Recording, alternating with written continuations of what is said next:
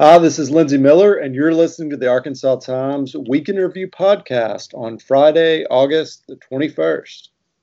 On this week's edition, we're going to talk about the latest coronavirus spin from Governor Hutchinson, proposed constitutional amendments on the ballot this year, and the Democratic National Convention. And who knows, maybe some other things. I'm joined as usual by Max Brantley. Afternoon. So uh, I think we'll call this the the spinning and grinning edition after a line that uh, that you came up with in one of your posts. I mean that's that's been a theme for the way Governor Hutchinson has has handled his daily COVID updates, but this week it, it was really on display. I thought. Yeah, I thought so. You know, you you could say, you could say that he was emphasizing the positive and, and that that's one thing. But I mean, I, it has gotten to the point that it's almost laughable. Uh, you know, the the numbers the numbers that he chooses to emphasize and the way he tends to to spin the news. It's it's simply because he wants everybody to go to school back next next week, and he's just not going to be deterred by any contrary uh, input from anybody else. I mean, I, I think you know they they this week the, the Arkansas Center for Health Improvement, which is in theory an independent nonprofit, but in fact its money flows heavily from public sources, put out some new data that's intended to let people know about the rate of COVID 19 infection in the geographic area of school districts. It's, you know, supposedly to put people's mind at ease. You might live in a district that has very few cases. You might live in a district that has an awful lot of cases in the latter case, tough luck for you because Johnny Key and Asa Hutchinson made it clear yesterday it would take something near Armageddon for them to allow a school district to not have five day a week classes. Well, and then it turns out that, that these that the standards set by the Arkansas Center for Health Improvement are wildly divergent from what many other national sources say is a warning level for COVID 19 cases. Uh, it's uh, if you're at 10 per 10,000 or 100 for 100,000, uh, that's considered good in Arkansas. but it's considered danger level by, for example, the Harvard Coronavirus Medical Group, the White House Coronavirus Task Force. Well, the governor says, you know, well, Dr. Birx is down here and she says we're making great progress and we may not be a red zone state next year, maybe if everything goes well. And and my my strategies are working just as well as shutting down. Although in fact the numbers seem to put the lie to that. But the funniest thing today today was a small thing I thought, and he decided to open his news conference with the great news that the Arkansas unemployment rate had declined by a percentage point in the last month. Well, that's true. But what he overlooked was is there 14,000 fewer people working in Arkansas because that number of people no longer is seeking work because there are no jobs to be found. I mean, the workforce is down hugely from the same month last year, and so an unemployment rate is kind of meaningless. Meaningless if you're not working, but you're just not considered in the unemployed status. So I don't know. This kind of stuff's been happening all week, and I, I don't know what to say about it except that I think the governor is really to the point of misleading people and, and almost dishonest. And there was really a great moment. Somebody, a ringer, snuck into the news conference. Oh, that was that was Dr. Anika Whitfield. Well, yeah. probably will not be getting back in again. Who's I been a long she'll, time pass, she'll pass the doorway next time because she asked some pretty pointed questions. Number one, about the simple fact, and and the Democrat Gazette reported this morning about Little Rock School District. Everybody's intending to get people hotspots for Wi-Fi access they're intending to get everybody Chromebooks so everybody can have a computer, but they haven't done it yet. And they haven't gotten all, they've tried to get all the protective gear, but they haven't done it yet. And they have good intentions about protecting teachers who have health problems, but they haven't done it yet. And so she asked about that, and he kind of slipped and slided and shucked and jived around that question. But then she tried to follow it up with a question saying, how can you say things are safe when people are dying all over the country? And he said, next question. Basically, he just he just ignored her. I, I think uh, I think Anika will not be back.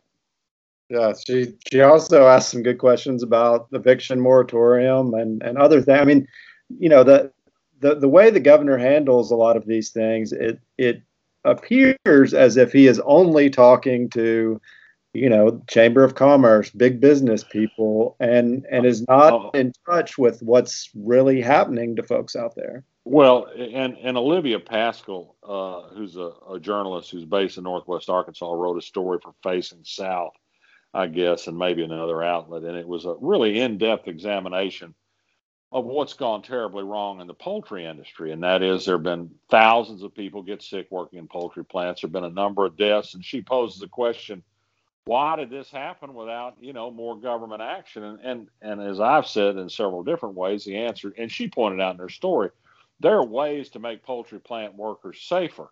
You can have stronger government relations stronger government inspection and you can slow down the production line. Well all those things are bad for business and if there's anything governor hutchinson doesn't intend to be it's bad for business.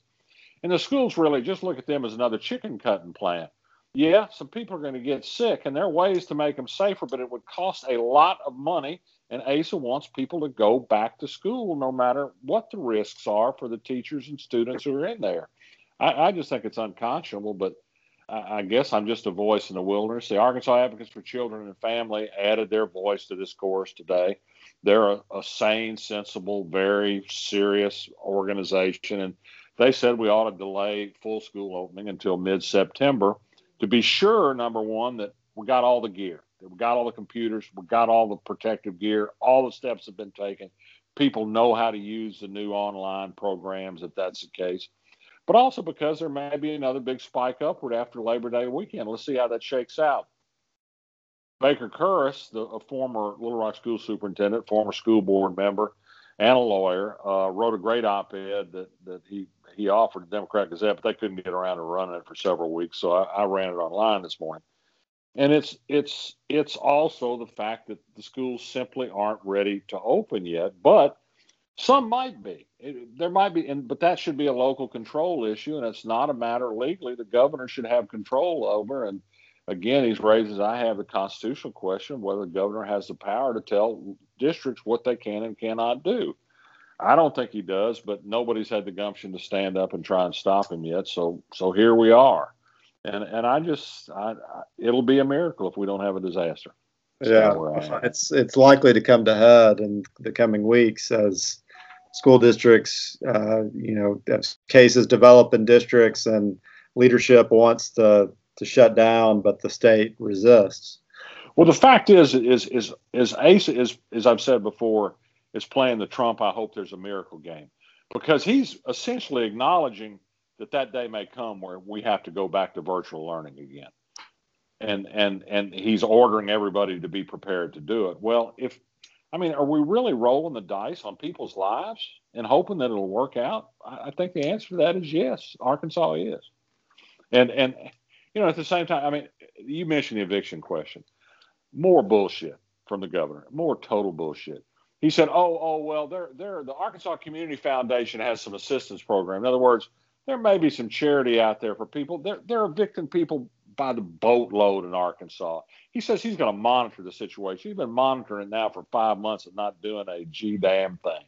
Uh, you know, I'm, I'm, I'm and, and, he puts that silly grin on all during and He he acts like he's a moderate and he's just screwing poor people week in and week out, day in and day out, and not telling the truth about it and I've just kind of had a gutful of it, frankly. Well, before we move on, just a few more uh, notes about the school. Our red zone uh, criteria is, is, five times higher than the White House's, and the spin you you can see it actually having an effect. Uh, Melanie Fox, who's uh, former Little Rock School District school board member, uh, has been on the community advisory board. Suggested at I think the last community advisory board meeting that Little Rock shouldn't should open virtually, that it wasn't ready uh, because of uh, levels of infection in the community. She said last night, I mean, not that it matters, of course, because the cab has no power, but still. Last night, she said, I'm glad that we have these ACOG numbers, and looking at it, it appears that things are better. And that's because it's green, and green is a cool color, and people. No, it's that. because it's it's thoroughly dishonest. And I pressed uh, ACHI on it, and they sent me this, and I refused to talk to Joe Thompson about it because I didn't want him to bullshit me. I said, just give me a written statement, and it, it was I posted it online later today, and he said, well, we're modeling after Minnesota. Well, we're not exactly directly comparable to Minnesota in either population, and also their their standards are set by county, not by school district, and but they also have their their standards very clearly state at a much lower level, it's time to go to virtual schooling in Minnesota, which Arkansas is not doing that. And there's no suggestion that we do that. It's it's the dishonesty and the, and the, and the fact that Asa has co-opted these doctors who get up and like that terrible episode when the, the health department doctor had been directly quoted about problems in Arkansas tie dye opening up, and she basically had to take it back because it made ASA look bad it's a, not a proud moment for, for science or for politics in Arkansas. Well, the final thing I'll say as a, a parent and a parent in Little Rock School District, which I think is going to have uh, unique problems, it's going to be bad. Everybody knows it's going to be bad. The teachers know it's going to be bad. The administrators know it's going to be bad. I think parents are, are, already have that sense. But I, I, think I would commend everyone. Ali Noland's uh, column last week. Uh, Ali, of course, is a frequent contributor to ours, and she's running for school board uh, in Little Rock. And she she made the important point that desperate parents should not take it out on uh, you know genuinely freaked out teachers. It's not their fault. They don't have everything that they need to do this. Uh, it, it and they're scared for their health. So everybody needs to to be patient with everybody as we go through this, and uh, maybe we'll figure it out. I, I don't have, I don't have no, yeah, I don't, I don't, I don't have high hopes. I mean, some people will do all right, and I think the the virtual program that they're using in Little Rock may be better than what they fell back on during the truncated school year last year. I mean, I have the continuing concerns about the poorest kids and their ability to be educated anywhere but in the school setting. I, I you know, I, I, I don't know. I, well, I, you know, I guess I hope Asa's miracle occurs and that you know everything will turn out fine because otherwise those who are behind will continue to fall behind. And and meanwhile, we if you're not, I, I don't know if you're planning to mention this crazy school tax thing that arose last night. I mean, yeah, sure. let, let, let let's talk about it. Well, I mean, we have this situation, and again, I'm not taking anything out on Michael Poore. I think he's relentlessly upbeat. He's got a difficult situation. He's trying hard to run the school district all the time with uh, Johnny Key's boot on his neck because Johnny Key, the education secretary, is the Little Rock School Board under state control. Well, there is an incredible need in Little Rock to replace Cloverdale Middle School, which is an embarrassing disaster and also replace some of the elementary schools in Southwest Little Rock, which serves a predominantly black and Latino community and then a poor community. And so Poore says it's time to try again to extend the school tax millage. And an extension isn't exactly an increase, but it is in that it otherwise would expire if you didn't pass it. And so he told that community advisory board last night, and they said it was good. They're they're good people, and and but here's the deal: they're talking about putting it on the ballot in 74 days with no notice until yesterday.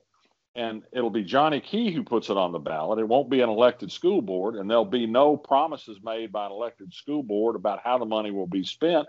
And I simply don't trust Johnny Key. I'm gonna. I, I mean, the, the notion that I'm to go into a November election and vote for Johnny Key tax increase on the Little Rock School District when he's screwed us every way but loose for the last six years, I don't think so. I ain't to do it.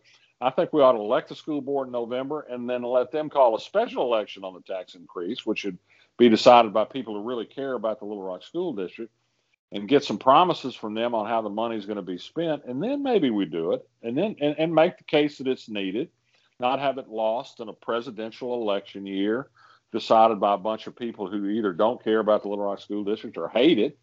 I, I just, I mean, I, I don't blame Mike for moving forward, but boy, I, I, I don't quite understand it. But in any event, anything that Johnny Key proposes, I'm just kind of start being against because that's how bad he's been for the Little Rock School District.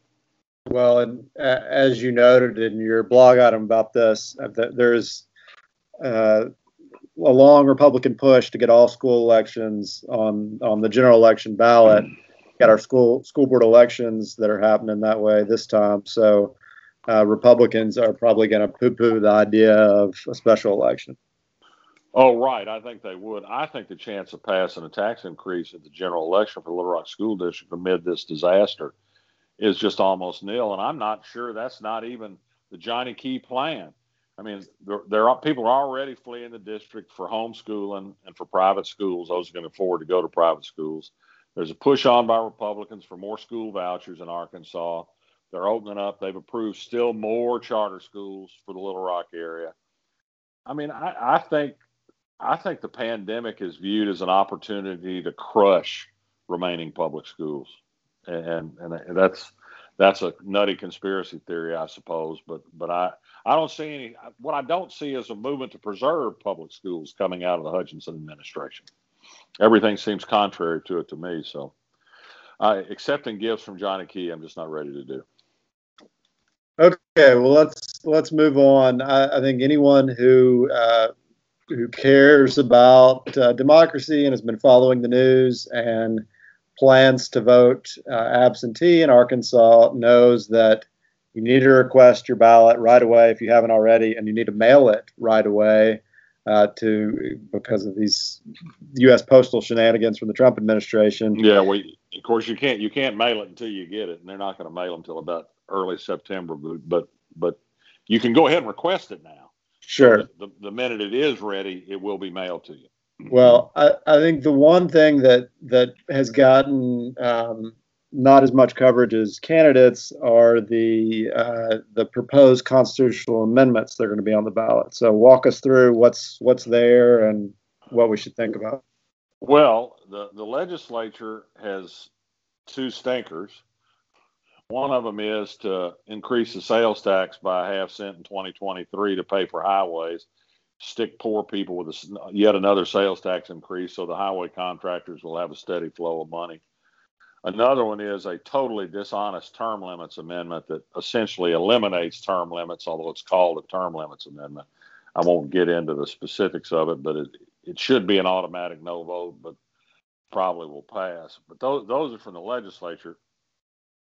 But there, there are two amendments that are still alive that we're trying to get on the ballot by popular petition. One of them is, is a very good, sound idea to have a nonpartisan commission draw legislative district lines, both at the state legislative level and for congressional offices.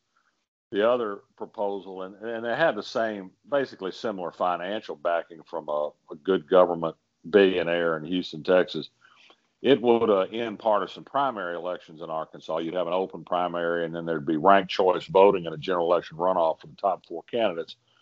And this produces the very good outcome of being sure that the person elected to any given office has support from the majority of the voters in that district.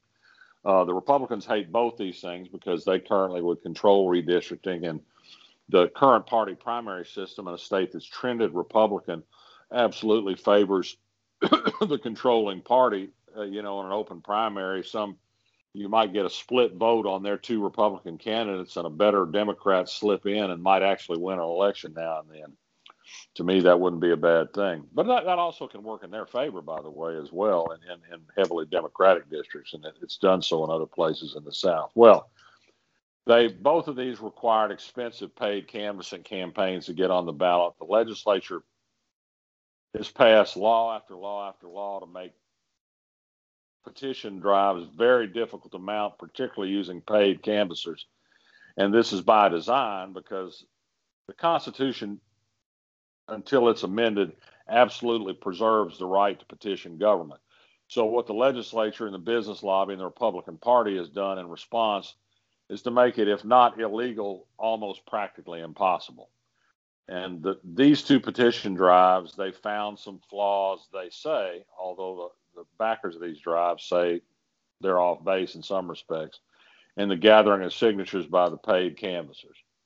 And on that ground, the Republican Secretary of State, using some new procedures that haven't been used before, said both of these didn't qualify for the ballot.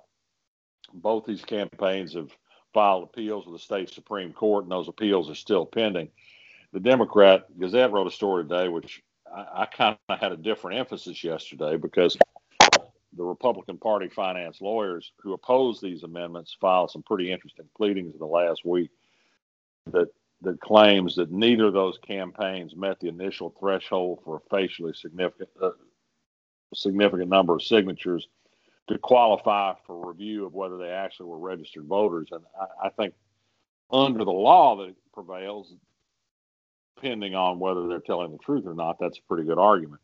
And Thurston, the Republican Secretary of State, wanted to void the amendments right now because yesterday was the day to certify what's going to be on the ballot in November. And he didn't get a ruling from the Supreme Court. The appeals are still pending now. So he's going to, he has now certified to the county election commissions that these amendments should be on the ballot. So they'll be printed there and you'll see them on your ballot no matter what happens. This does not mean you may get to vote on them. The Supreme Court can rule that no, that they're deficient for any number of reasons and, and say don't count the votes. And this has happened before that amendments have reached the ballot or, or candidates have reached the ballot that have been ruled off and the votes for them didn't count. So, so that I mean, there's a, the, both these campaigns declared victory today because they don't want to put political pressure on the Supreme Court to approve these amendments, but we're not there yet. Okay, well, um, let's talk. I don't think we need to belabor it, but let's talk a little bit about the Democratic National Convention. I, I watched only pieces of it. What were your takeaways? I watched the full two hours every night, and I thought the the the virtual convention happened to be the greatest invention ever. I mean, somebody has ripped it as saying, "Oh, it's just an infomercial." Well, yeah, but that's all the conventions ever were. But they were forced to do it in a tight time span, and so it got edited like a TV show, and it was it was some good stuff. I mean, there were. I think my wife and I were talking this morning. I think Michelle Obama's speech was the best. Barack Obama's was second best. Uh, then you had Gabby Giffords, and then you had Joe Biden, and you had Jill Biden, and all of those hit home runs. I thought. I thought Joe Biden's acceptance speech. Trump had managed to set the bar so low for Sleepy Joe and expectation he'd do terrible that the fact that Biden delivered a clean, mistake-free, gaffe free, well-delivered, emotional speech meant he just hit a. Even Fox News commentators said it was a good speech. I thought New York Magazine had the best description of it. They called it spectacularly adequate, which I thought was a, which I thought was a pretty good way to put it. I mean, it was not the best speech content wise or anything wrong with the content. It was kind of oh almost pedestrian in, in a way, except but but it was delivered well, and so that was good enough. And you know, here's the thing: Joe Biden is competent, and Joe Biden's a nice guy, and Donald Trump is neither. And that that I think is going to become even more evident next week uh, in the horror show that we're going to see with the Republican hate convention next week. But but then there were these incredible emotional moments. Gabby Giffords giving the longest speech since she was fa- almost fatally shot ten years ago was a great speech, and then and they had her playing the French horn, America, my country, tis of thee. I was about crying for that. But then this thing last night where they had the young kid on who's a stutterer giving a speech. Yeah, I watched. Uh, oh Jesus! I mean, it was fabulous. And I've seen since then the full video of when Joe Biden met this kid on the campaign trail and hugged him and talked to him and got his phone number and said, I've worked with people like you. You're going to be okay. I mean, I was just in tears. Un- unbelievable. I mean, Joe Biden, I'm not I, he was not my pick for this for this office, but he is real and he is a good guy. And listen, in today's time, that's a hundred percent qualification as far as I'm concerned. Amen. All right, let's move on to endorsements. What do you got this week?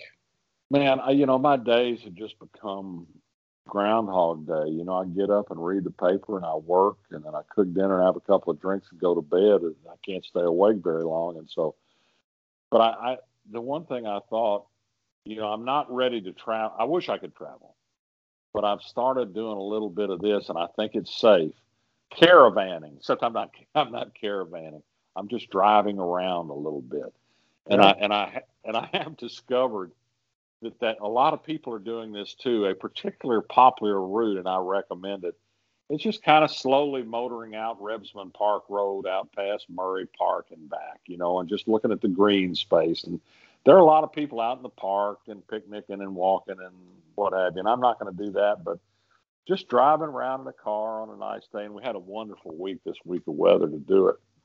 Now, if we lived in West Texas and had an open container law, the perfect way to do it would be with a six pack of Pearl or Lone Star beer. But, but, but I'm not recommending that of, of course, although I thought about it a time or two, I must admit.